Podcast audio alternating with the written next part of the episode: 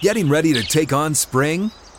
Make your first move with the reliable performance and power of STIHL tools. From hedge trimmers and mowers to string trimmers and more, right now you can save $20 on the STIHL MS162 or MS170 chainsaw. Real STIHL. Offer valid through June 30th, 2024. See participating retailer for details.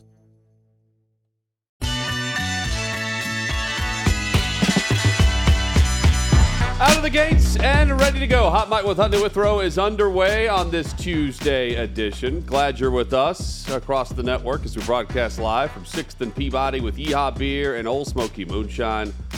Always uh, great to be a, a part of their property here each and every day. Jam packed show today. Senator Tommy Tuberville on the program yet again. He's coming up later this hour. Uh, there is a uh, the tenth, now the tenth congressional hearing for NIL on Capitol Hill, which is taking took place earlier this morning. Uh, more on that in a moment, but we'll get into further details on where we are in this entire process. As Chad, you've laughed, but for good reason there, because this is going nowhere fast. Even though it seems like that we're discussing this month after month after month, we'll uh, we'll have Coach Tuberville discuss things with us uh, coming up in about 40 minutes from right now. I mean, Congress does hearings the way the ladies group in my church does brunch. Yeah. Uh, It's an every Ladies' week Day. thing. Let's just get together and talk about things with no real solutions and no real momentum to anything. The 10th The 10th. time they've gotten together to do this? 10th.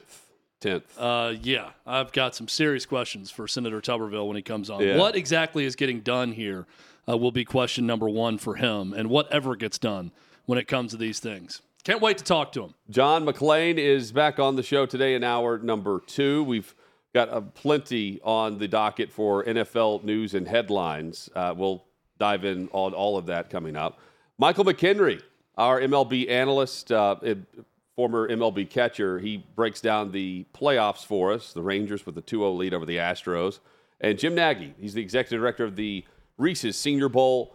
He will uh, tell us about what he saw between Oregon and Washington this past weekend. We'll look ahead to the NFL talent that will be on the field for Ohio State, Penn State, all of that and more throughout the show. Uh, you can join us on YouTube. We're streaming live, and uh, you can join Chad in the chat on that. If Get you, in on that chat while you can. if yeah, absolutely, While it's hot. that's right. And if you're uh, joining us on X, formerly known as, known as Twitter, uh, thank you for clicking the one link that we'll be sending out today uh, through Outkick. Be sure to retweet that one link that's going to be posted. The one. It's like a it's like a, a chain, right? It's like an email chain. You got to keep it going. Let's just repost it over and over and over again and make sure people see it. I'm going to go and repost it right now. Tell a friend, get them to repost it. Let's repost that thing. Chad, the I, I want to say one more time. I say repost. repost. repost. There it is. Two more times. One more. Repost, please. That's right. Uh, the you mentioned and uh, I confirmed tenth congressional hearing on NIL took place this morning. Can confirm a Uh, tenth tenth hey, hearing. but, uh, for the tenth, it was uh, there were some major Power Five voices uh, that were testifying in front of lawmakers today. Uh, others uh, would send in uh, sworn documents and written testimony uh, to present to those that are on this panel. Um, and uh, one of them is uh, uh, President Charlie Baker, who made his first public appearance in front of lawmakers. You also had uh, uh, Big Ten Commissioner Tony Petitti, who was there, and uh, Jack Swarbrick is he submitted his his written testimony. Uh, all of them are discussing the college football and, and college athletics in crisis, pointing to name, image, likeness, pay for play, uh, the worry, and it's it's the worry that we're headed towards a college football players association, and that was really on the minds of all of those talking heads and voices that were more or less whining about the current product being in crisis. Although I don't know if we've ever seen college football more popular, quite frankly they're pointing to uh, a, a lot of hurdles that will have to be uh, taken on by the NCAA. They want federal legislation to tamp down those potential hurdles and back what would be law instead of just guidelines or bylaws that the NCAA couldn't refor- enforce back in, in 2021. Chad, this is They they want Washington D.C. to support them because while they will uh, talk about well, if we're going to end up paying a substantial amount of money to college football players, that's not fair, and we're going to end up having to confront Title IX and and what that entails for uh, the, the equal amount for for all uh, participation in, in college sports.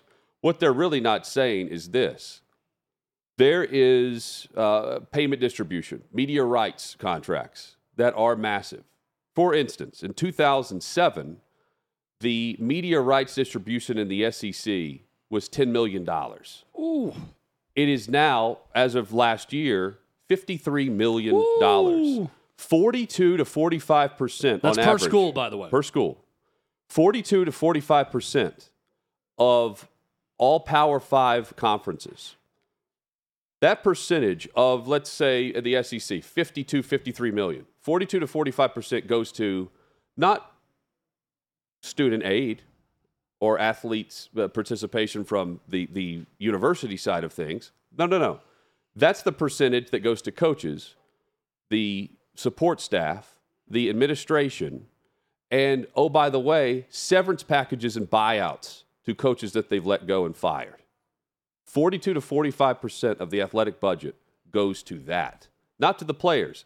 The players are getting about 9% of the athletic budget that the university puts out. And when you think about it that way, they want federal legislation to, at minimum, put a cap on the percentage that can be paid out to the athlete. So that now in 2029, the assumption is that we're going to have the SEC making $104 million per school in media rights deals. 104 million. It was 10 million in 2007. And they somehow had an athletic budget that could be manageable then. And it's certainly going to be manageable in 2029, just like it is right now. And what they're not coming out and saying is, we want the collectives done away with. We don't want to see uh, the the athletes viewed as employees, and they certainly don't want to see a players' union.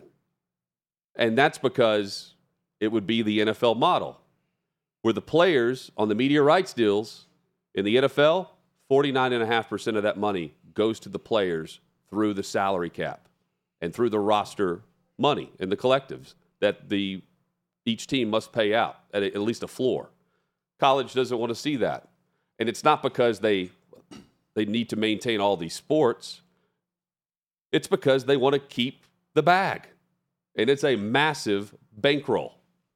Especially when you look at the percentage payouts as they are right now and they're already complaining about the 9% of the athletic budget going to the athlete and not the university. That's what this is about. Yeah, and the other part of this is well said, Hutton, on that. Uh, the other part of this is boosters are going to get strained with all of this. You got Mark Stoops coming out after a loss to Georgia saying, hey, if you want us to compete with and beat Georgia, you need to ante up. We need more NIL money because they're paying for their players, they're spending more money, and they're always going to get better players for that reason. Well, you can go to boosters only so many times, and now they're getting hit up on all sides. They're getting hit up by collectives to help keep keep talent coming through the pipeline for their individual schools. They're getting hit up by the university and the athletic director and the athletic department to buy premium seats, to sponsor different things, to give, give, give, and give. And these high priced boosters that have a ton of money, uh, they don't have all that money for always being charitable. Eventually, they're going to want to keep their bag as well, just like these teams and these schools want to keep their bag. So they're going to want to keep that also. I think a lot of them are probably sitting back thinking, can't we just cut out a percentage of what you're making in media rights and just give that as a lump sum to football players across the conference and just put in rules that say every single team in the SEC or the Big Ten or whatever conference you're in based on media rights gets this percentage of the money coming in because of football or because of men's basketball or whatever it may be that would actually eliminate some of our dollars having to go into this just to have a viable competitive team within tough competitive conferences. So that seems like a pretty easy compromise to me. But what happens in all of these stories? It's one word greed. Greed gets in the way. It's the greed of the schools in, in this sense, and it's eventually going to be greed with players also. Not greed right now. They're wanting to get what's owed to them or what's coming to them, but is that really going to be enough when they get a certain percentage of it? Probably not. They're going to have agents and people working on their behalf that's always going to try to get more and more and more and more. And this is a system that, while now ratings look good, interest in the sport is really good, I don't know that it's sustainable forever. There does need to be rules put in place. And the rules that it's leading to is a 40 or 50 team super conference of college football that will collectively bargain their own media rights and give out a percentage of money with that media rights to the players in the major money sports of that conference. I think that's where we're headed eventually. But until then, we're going to get what, 10, 20 more congressional hearings about this? Just wasting time and wasting time and having speaker after speaker ask things that have nothing even to do with NIL at times in these. That's where we're headed. And there's no end in sight. That's right. And uh, the other thing just to keep in mind here is the same leaders of college athletics the same commissioners and leadership of the NCAA who has uh, allowed the networks to control where we're headed with everything. Those same leaders are pointing to the issues within 9% of the athletic budget. In some cases in the SEC, athletic budget can be as much as 215 to 220 million dollars. 9% of that goes to student athlete aid and support from from the roster, uh, from from the university and the athletic department. Forty-two to forty-five percent to coaches, administration, and severance packages. That's that's really all you need to know. It's not going. Uh, the vast majority of it's not going to the athletes, uh, and it's not going because of, of Title IX. It, it's going to failed leadership and buyout money and then these massive contracts that also include more buyout money. And I think what's crazy about the buyout money is what are we talking about with A&M right now? Price of oil for a barrel is over $100. So now the A&M boosters have the money to buy out Jimbo easily. Right. If this year continues to go downhill. And they did before, but that's right. a, that's a, a reason but, point But to. here's what I'm getting to. It's not the schools always paying the buyout. They're dipping back into the hands their, the, the pockets of their boosters over and over and over again. There is fatigue with people. They won't give forever, and they can't give to everything. So you're going to have to give. The university that's getting the check for all the TV rights, you're going to have to give up the majority of that. And if it means cutting sports, while I hate that, and I don't think we're there yet, that is probably what's going to eventually happen because – you can only milk the cow so many times before the cow's purple. And that's what we're seeing right now with boosters. So uh, uh it's not, it, this is not, a, this isn't Saudi Arabia. This is not an ever-ending flow of money from boosters that you're going to continue to go to like an A&M to get the next middle linebacker or to buy out the coach that you stupidly hired and has failed within three or four years, and you have to now buy out because the agents are controlling the system and the contract for the coaches is out of control with buyouts. This is a system that the powers that be have set up. It is now failing. It is on them to fix it. And to fix it, it means legitimate change. Are they willing to legitimately change? I think we know the answer to that. Well, the money, though, just keep in mind the money's there from the media rights contracts. It's just how they distribute it. They're still going to the boosters uh, as, as if they're they're poor, which is not the case. Chad, uh, ESPN has laid off many uh, solid employees over the years, and, and, certainly this this past spring, early summer. Uh, that includes more than just great talent in front of the camera, and that was evident last night with Monday Night Football. Yeah, look, I, am I'm, I'm using a snapshot here of, of what I saw because I, I, I will fully confess I did not watch all of Monday Night Countdown before the Chargers and the Cowboys last night. But what I did watch was one segment on the field, and I think Scott Van Pelt's very good at his job. I think he could be very good at this job if he was given a, a good show that was well produced to do before the games. He's much better at SportsCenter afterward because I think that's a well produced show. Scott Van Pelt was on set with Marcus Spears Ryan Clark, and Stephen A. Smith. in, in what I can best describe as sort of a masturbatory segment about Stephen A. Smith and had nothing to do with the game that was before them. It was Stephen A. Smith joining their set in a Dolce and Gabbana Gabbana sweatshirt with the logos all over it, put his sunglasses on the table, and started talking about how the Cowboys are a miserable organization and this and that. And then it was Ryan Clark and Marcus Spears getting fake angry with him bad mouthing his New York Knicks and comparing them to the Dallas Cowboys. It was terrible television. And I, I do not understand why a company the size of ESPN and Disney would spend the amount of money they do on a product like the NFL, hand over all that money, and then bring to the public a show of that low of a caliber before the game. I don't get it. Monday Night Countdown was far better before, and they laid off some of their better people. And I'm sure not every segment is what I saw last night. And I'm not even some Stephen A. Smith hater. I know exactly what he's paid to do. He knows exactly what he's paid to do. He's very good at what he does, and he's very good on that show. But to bring Stephen A. Smith on set in LA to just provoke two other guys on set and then start this fake disagreement argument on air. It was bad television in a pregame buildup to a Monday night football game, the preeminent sports product you have on your network that you've paid billions for and will continue to do so over the years. It was awful. I, I don't understand it. I don't know why you spend that much money and then produce that that we saw last night. Well said.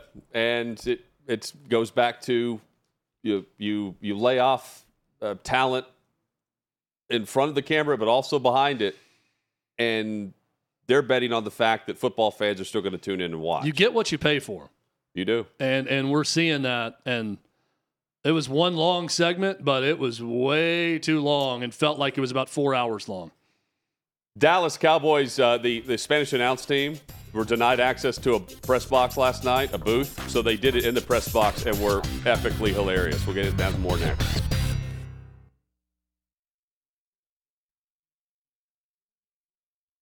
What's up, everyone? It's Nick Wright, and I got something exciting to talk to you about today. Angie, your ultimate destination for getting all your jobs done well. Now, Angie isn't just your average home services marketplace. It's a game changer with over 150 million homeowners served and a network of over 200,000 skilled pros. Angie has experience and expertise to tackle any project with ease.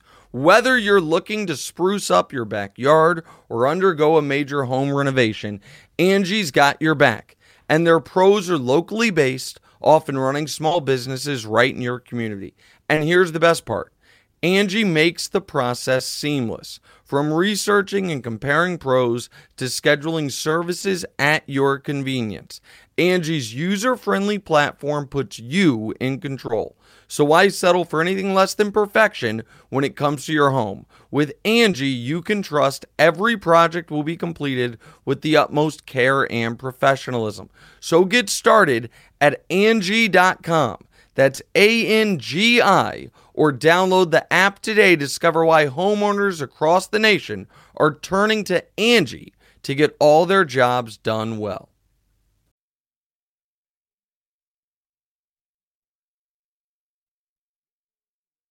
Sixth and Peabody, our location with Yeehaw Beer and Ole Smoky Moonshine. Hot Mic with Hutton and Withrow rolls on across the Outkick Network. We're asking you to repost the link from Outkick on uh, social, on X. You can also join us on YouTube. Just search out Outkick there and uh, subscribe to the channel. Join chat in the chat. Wave your flag. I just want to, instead of putting the description of the show, when the post happens, yeah. let's just put repost this. Repost. with a link. Just repost this with a link, and we can see if that catches on like wildfire. Hutton, sure. you grew up on a farm, right? I did. Uh, you were around hay a lot. Uh, yes. You and I both have allergies. It was not. I I cannot go on a hayride with my kids. Oh. There was a fall festival Try at my youngest daughter's school, and I did that a couple times as a kid. Oh. I don't know how I survived it, but just sitting on hay.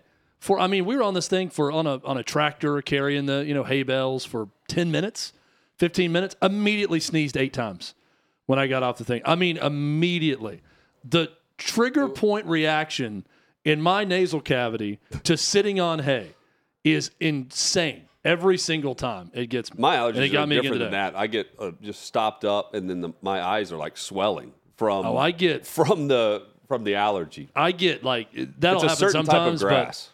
I get almost with anything violently sick. Like usually my illness is a shorter period of time, but it's violent while I'm sick. It's like really bad sneezing, really bad runny nose. Can't stop run- my nose running like a faucet, or I'm throwing up for six hours instead of nine or 12. But those six hours are hell on earth. It's always quick and violent when I get sick. Jed, I uh, I would be sick if someone told us, "Hey, you you have to uh, just do the show in front of the rest of the the press box instead of having your own booth." If we were calling a game, that's Yeah. what happened to the Dallas Cowboys uh, Spanish announce team, and they did their broadcast like normal from the press box with the working press there. I I would guess everyone's not happy with that, but they had no other option. And I, I showed you two clips during the break, but I mean, they they were into it as you would expect, and props to them for doing exactly what they normally would have done had they uh, had their own booth. I don't know how you don't have enough booths uh, for for the working press in a state of the art stadium like that. Uh, what they're doing now, though, is they're just selling suites, and if the suites aren't sold, that ends up being an extra booth. That's the case with visiting radio, for instance, in Dallas, where we were. Uh, that's a working suite but it's not game day for concerts and other, other things. I guess SoFi is just for other things, not uh, not the working press. Props to the the Dallas Cowboys uh, Spanish announce team. They they crushed it. The Chargers also have one, but they had their own booth. Well, it's uh, first off, I'd love to be this enthused about anything the way the Spanish Oh, announce team is during the game and the energy they bring to the broadcast. Terrific. Uh, every time in, in every sport, and maybe it's something about the Spanish language, a beautiful language, and one that just sounds excited at all times, no matter what's being said. But I, I love the the footage of them in the middle of the press box. Hutton, we had this similar experience one time. We're in Canton at the Pro Football Hall of Fame doing a broadcast. Was Yeah. this Kevin Mawae's year? Mm-hmm. I think this was Kevin It was. Mawae being inducted. We were up there for for him.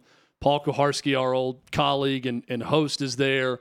Maybe the biggest fight I got into with our old engineer Kirby, uh, who we love to death. Kirby but we get Kirby. there and get set up, and Hutton's always way more calm, like during setup time uh, with engineers, and I'm usually in the middle, and then of course Paul's on the extreme end Yeah. of getting angry, and I'm kind of trying to just coax Kirby and be nice with him and saying, "Hey man, I don't know uh, if this is going to work because we're in the working written media area, and everyone in here is as quiet as a mouse." Like we're in the middle of a library and we're studying for finals. That's a great- So we should not just, you know, take our voices to the max and start a show in here at 11 a.m., you know, Eastern time in front of the working media. Uh, Kirby assures me, "Oh no, no, no, it's fine. This is the one spot to set up. They told me to go wherever, and this has the nice table hookup and internet cords right here. Everything's good to go." I'm thinking, okay, but Kirby, when we start this show, it's going to be awkward, so we got to be ready to move. No, no, no, it's fine. I'm coming out of the gates with it. Hutton I did. barrels through this thing. I mean, like a Jeep in a military movie going through a barricade.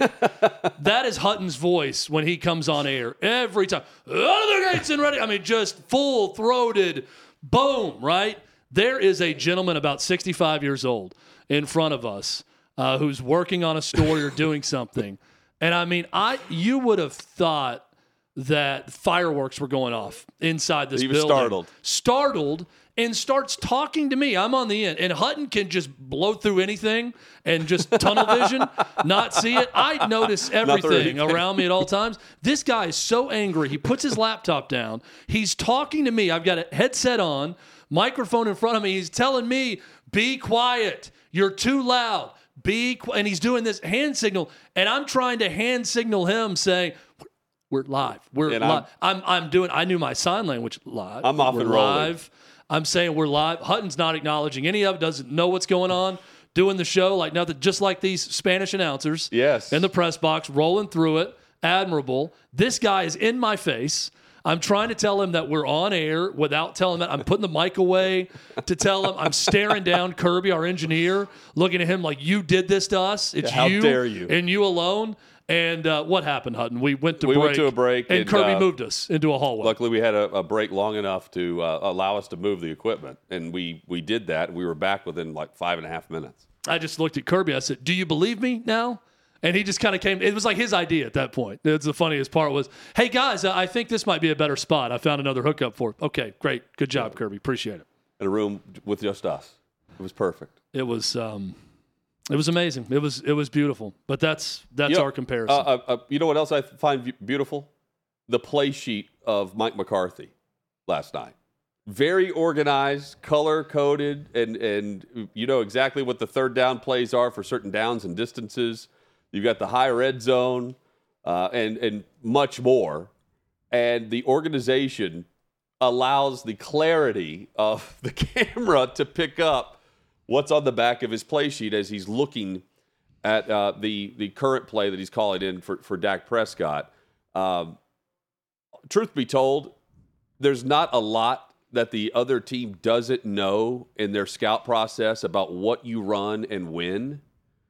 But I mean, Chad, coaches go to great lengths oh yeah, to cover even cover their mouths as they're delivering a play call to the quarterback. And in this case, you have the game plan that Dallas put forth for the Chargers specifically based on down and distance against what defenses they f- thought they would be facing. Well, let me give you um, my prediction about what's going to happen with this now. Okay? This is clearly the team's fault, right? For making something on the back of a card or whatever that can be so clearly visible and holding it up that way. They're not going to get the blame. The network is going to get the blame for this. ESPN is going to get the blame. They're going to someone's going to come back and say, "How dare you give away our state secrets this way with that close up of a camera shot? Yeah. You don't need to be in our coach's face. You don't need to be that close. I guarantee you." There is a memo being sent out or something happening today, emails back and forth. Some responded to, some not, probably on a group email from the NFL and the team and the network about what they can and can't do because of all this. And it's all silly. I don't think this really gives away much of anything. It's also not a great look uh, for the team giving it away.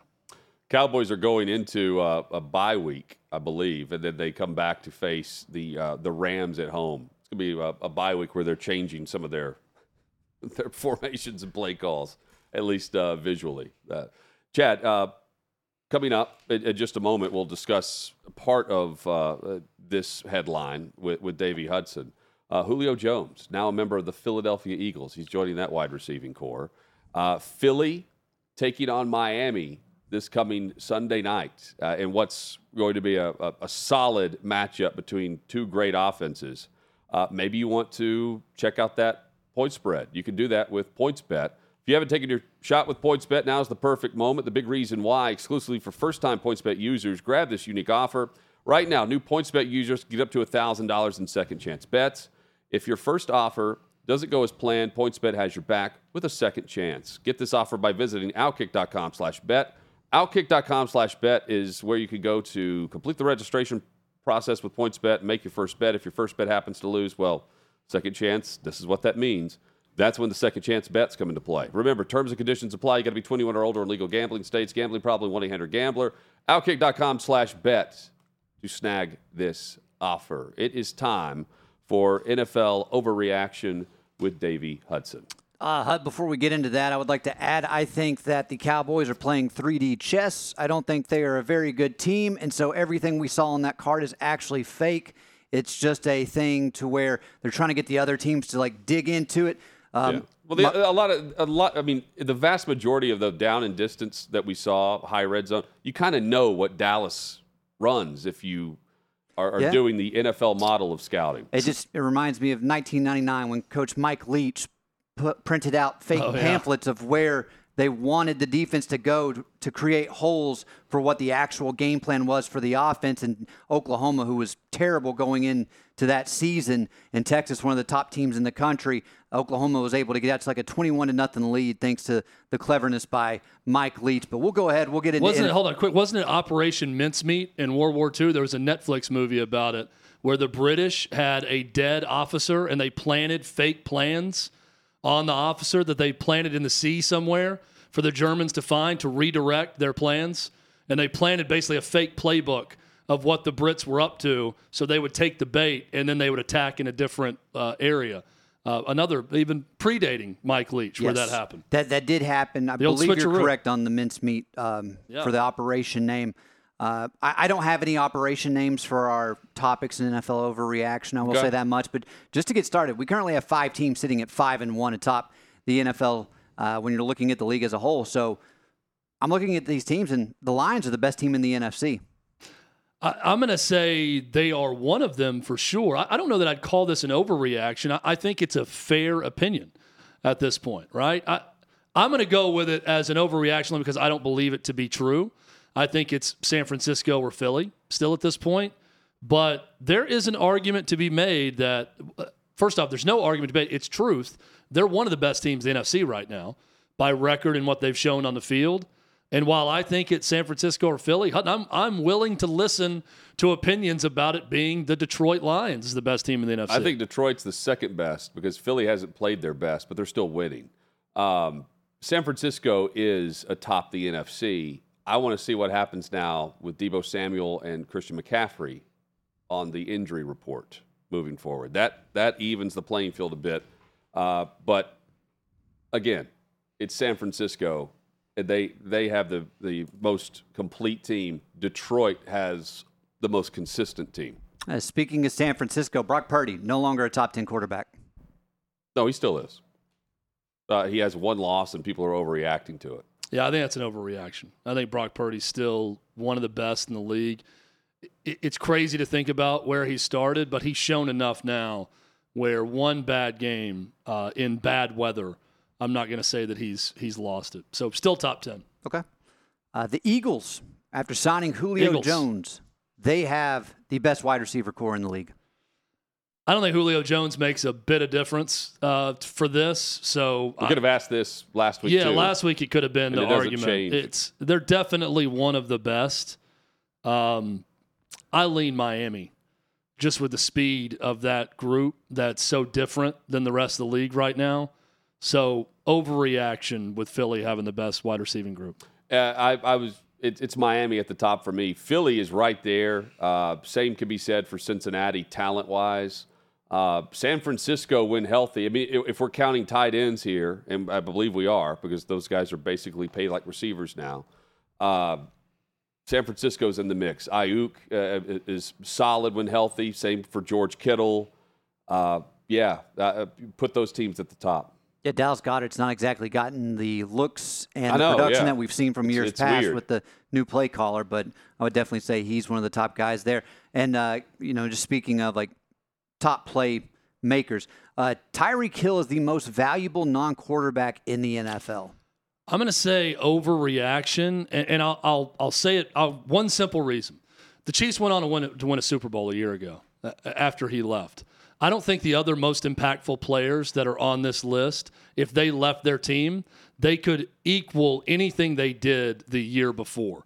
So I'm going to go Justin Jefferson Okay. or Micah Parsons as my answer. I think you could pick either or. I don't think the Cowboys are what they are and could equate anything to the season before if he wasn't there. Same goes for Justin Jefferson. Uh, Tyreek Hill with Tua Tagovailoa in the 18 games Tua has started and finished. Tyreek has 126 catches, 2,062 yards, 13 touchdowns. He averages 114 yards per game receiving with those stats, if you do the math there. The Dolphins average 30 points per game when both players are on the field. Uh, it's hard to argue against that claim, Davey. It's not an overreaction. There are just others that could also stake their, their claim He's, to it. he's in the mix. Hill He is for sure. absolutely is. Uh, joining the mix next, Senator Tommy Tuberville will discuss NIL legislation.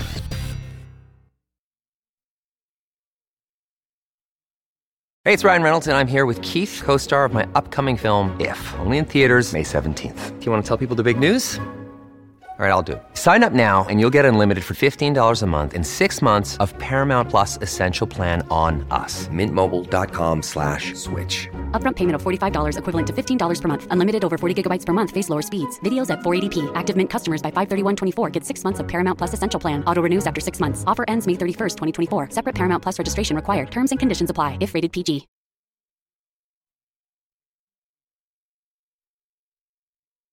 Sixth and Peabody, our location with Yeehaw Beer and Ole Smoky Moonshine. Glad you're with us. Hot Mic with Hutton and Withrow rolls on across the Outkick Network. The 10th congressional hearing took place today, uh, taking a look at name, image, likeness, possible federal legislation, uh, and they heard uh, from the NCAA president and uh, other big voices that carry weight across the Power Five conferences uh, for sure that all are looking to Washington for legislation on rules and governance that the NCAA took a step back from in 2021.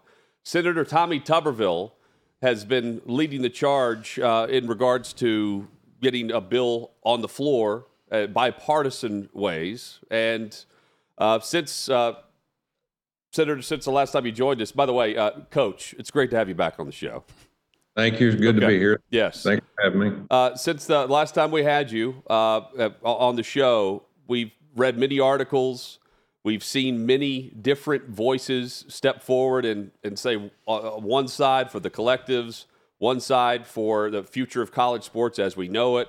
Uh, it, it specifically, there's now college athletes and others pushing for what uh, essentially amounts to a players' association, trying to get a larger cut of the billions in the media rights contracts that networks are paying out. What do you make of the chatter, and where are we headed based on the discussion that took place today with the hearing? Well, everything I hear from my colleagues out in the business world and and watching college sports, um, all they say is help. We got to have help. We're losing it. If we're going down fast, we're sinking. It's on a sinking ship. Now, listen, we're all for athletes making money, but this is getting out of hand of what's going on. There's no rules or regulations, and and we talked before. We've we've tried to put something in uh, in writing. Uh, Joe Manchin and I going through the Commerce Committee with Ted Cruz. It was good to see the Judiciary Committee today have a hearing on it, but those basically those things at the end of the end of the day are useless. All it is is is uh, TV time for senators and and them to be able to send back their constituents. But it, you know, uh, as good as Charlie Baker is there, the NCAA director. Uh, I've had him in my office several times since he's taken the job. He needs help. He wants help, and that that's what's been great about him. You know, a lot of these guys come into the NCAA or any job like he's just taken over. Um, they don't look for help. They think they can uh, solve the world's problems, but he knows he needs help, and it's going to have to come from the federal government because state government you can't do it. Everybody needs to be on the same page, and that's what our bill is trying to do: is do four or five different things, get everybody on the same page, all 50 states, and then let the NCAA step in and put the small rules around it.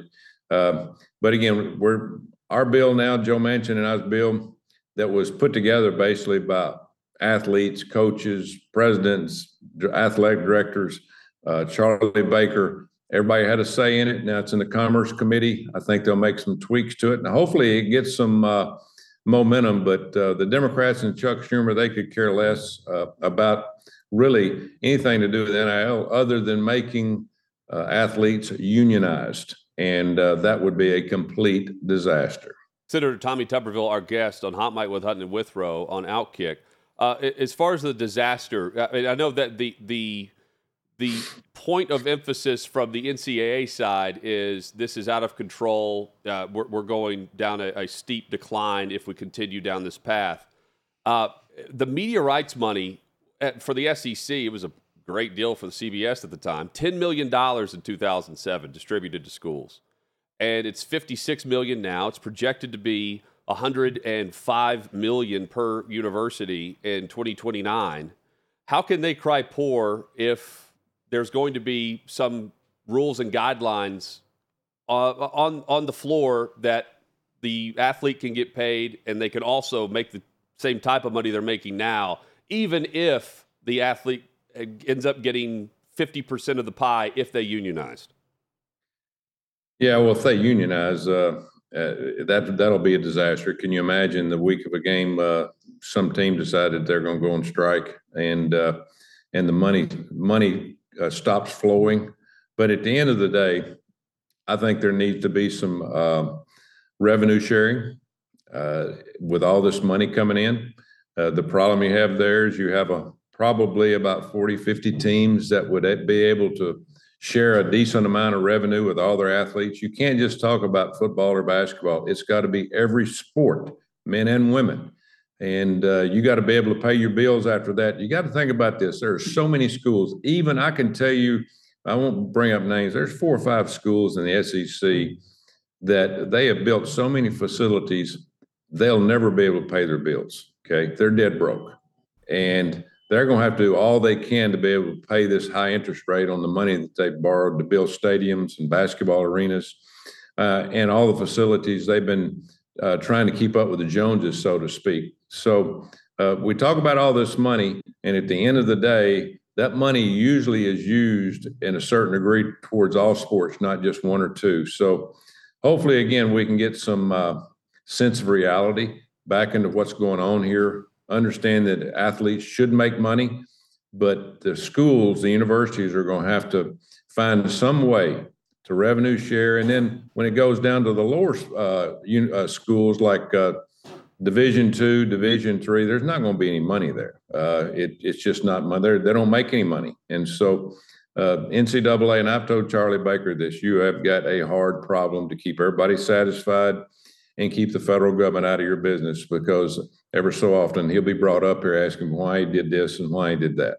Yeah, and, and Senator, good point on what's going to be sacrificed here is a lot of lower level uh, college sports that aren't at the highest level that may not have certain programs anymore or scholarship opportunities for young athletes to attend and get that that scholarship. So, and I, I've been saying that for years that that is going to be the unintended consequence of all of this. Programs will be cut in the name of revenue and, and profit. And that's the sad part of this.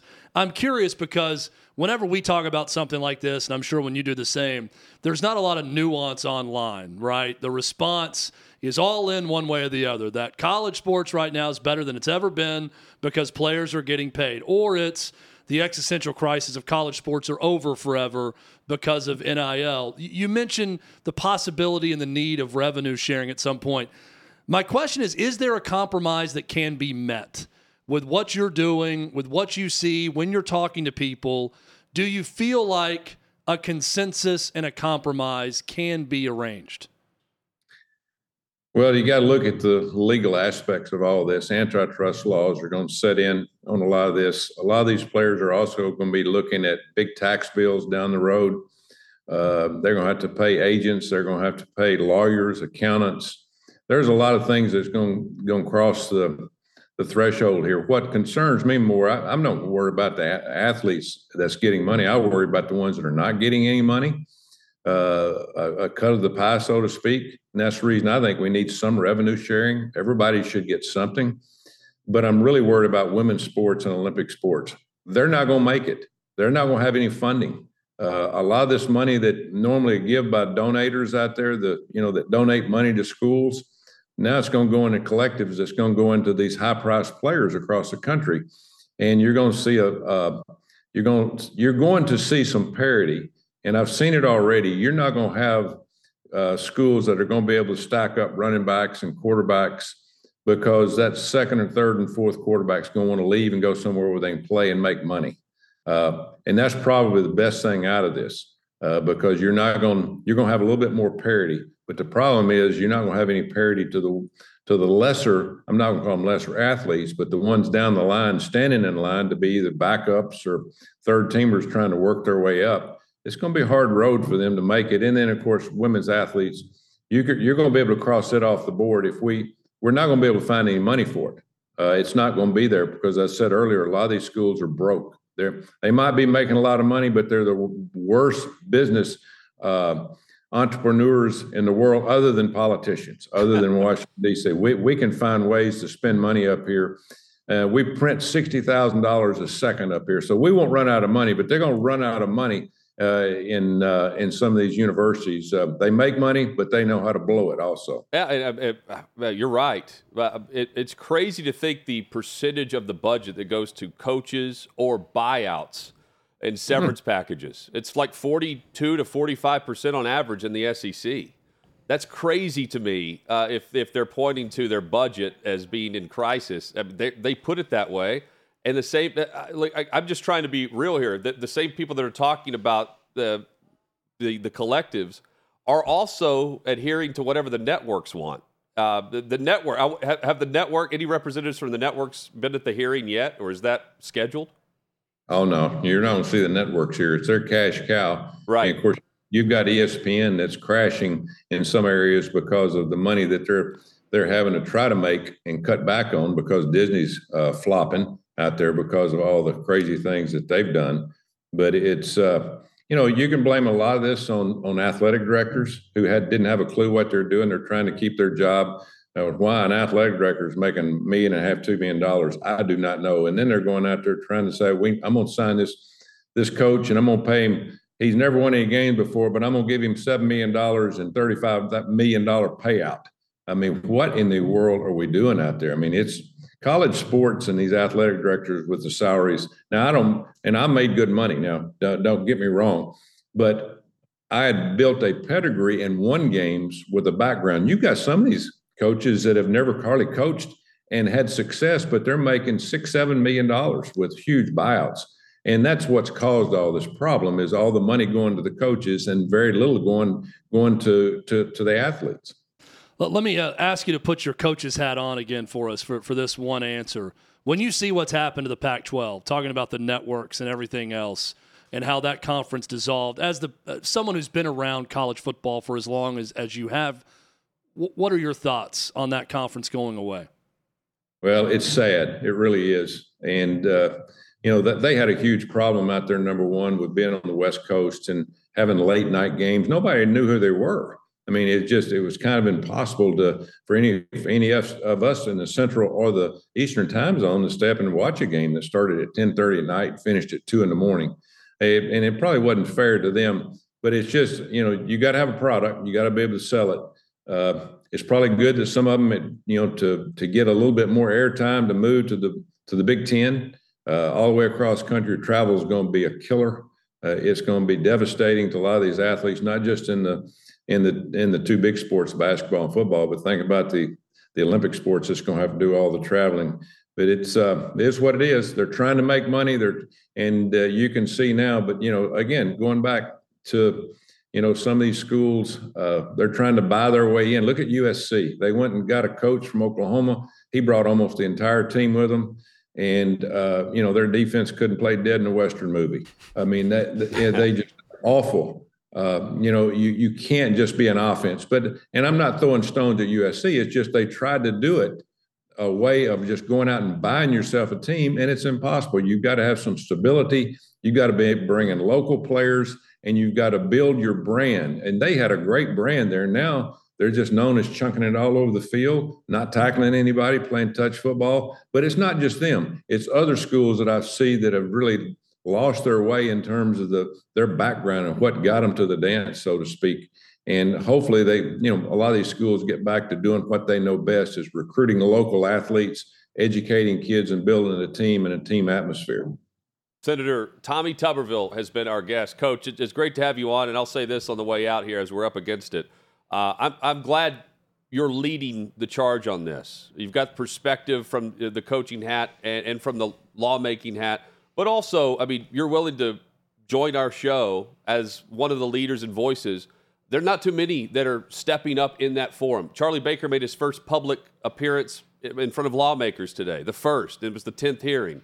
Uh, meanwhile, uh, the collectives, I don't know exactly the direction we're going in terms of agents or a players' association. They got to figure that out too. All that being said, we, we appreciate the visit as always. And uh, here's hoping you're more optimistic than you are right now previous to uh, other conversations we've had as we continue down this path. Well, thank you. And I'll tell you, you know, and I've always said this there's, there's a couple of things that make this country great. I, I was involved in one for 40 years. That's sports in high school and college level. I mean, it's made made men, young men and young women leaders and believers in themselves and others in our country. And then it's our military, where our young people actually had to learn something, moral values, discipline, all those things. Those two go hand in hand. I just hate to see the direction we're going now to where it's more about money. Uh, yeah. And it, I'm not against them making money, but I'm, I'm, I'm, it just it breaks my heart to see the direction we're going right now. And hopefully we can figure out a way where they can all make a little money, make it a little bit easier, give them a chance to thrive, but also learn those values that that athletics teaches you as you're growing up as a young person. It's not easy on the on the leadership uh, in any direction with all of this. Uh, certainly, uh, you certainly feel that. I'm sure. Hey, Coach. Thank you, Coach. Thank you. We appreciate it. Thank you. Thank you. God bless. Yep. Same to you, uh, Senator Tommy Tuberville, our guest. Stay tuned. A lot more coming. Hot Mic with Hutton and Withrow. Hour number two straight ahead. Uh, we've got headlines plus big NFL discussion. We'll react to what Senator Tuberville just had to say as well. It's all straight ahead right here on the Outkick Network.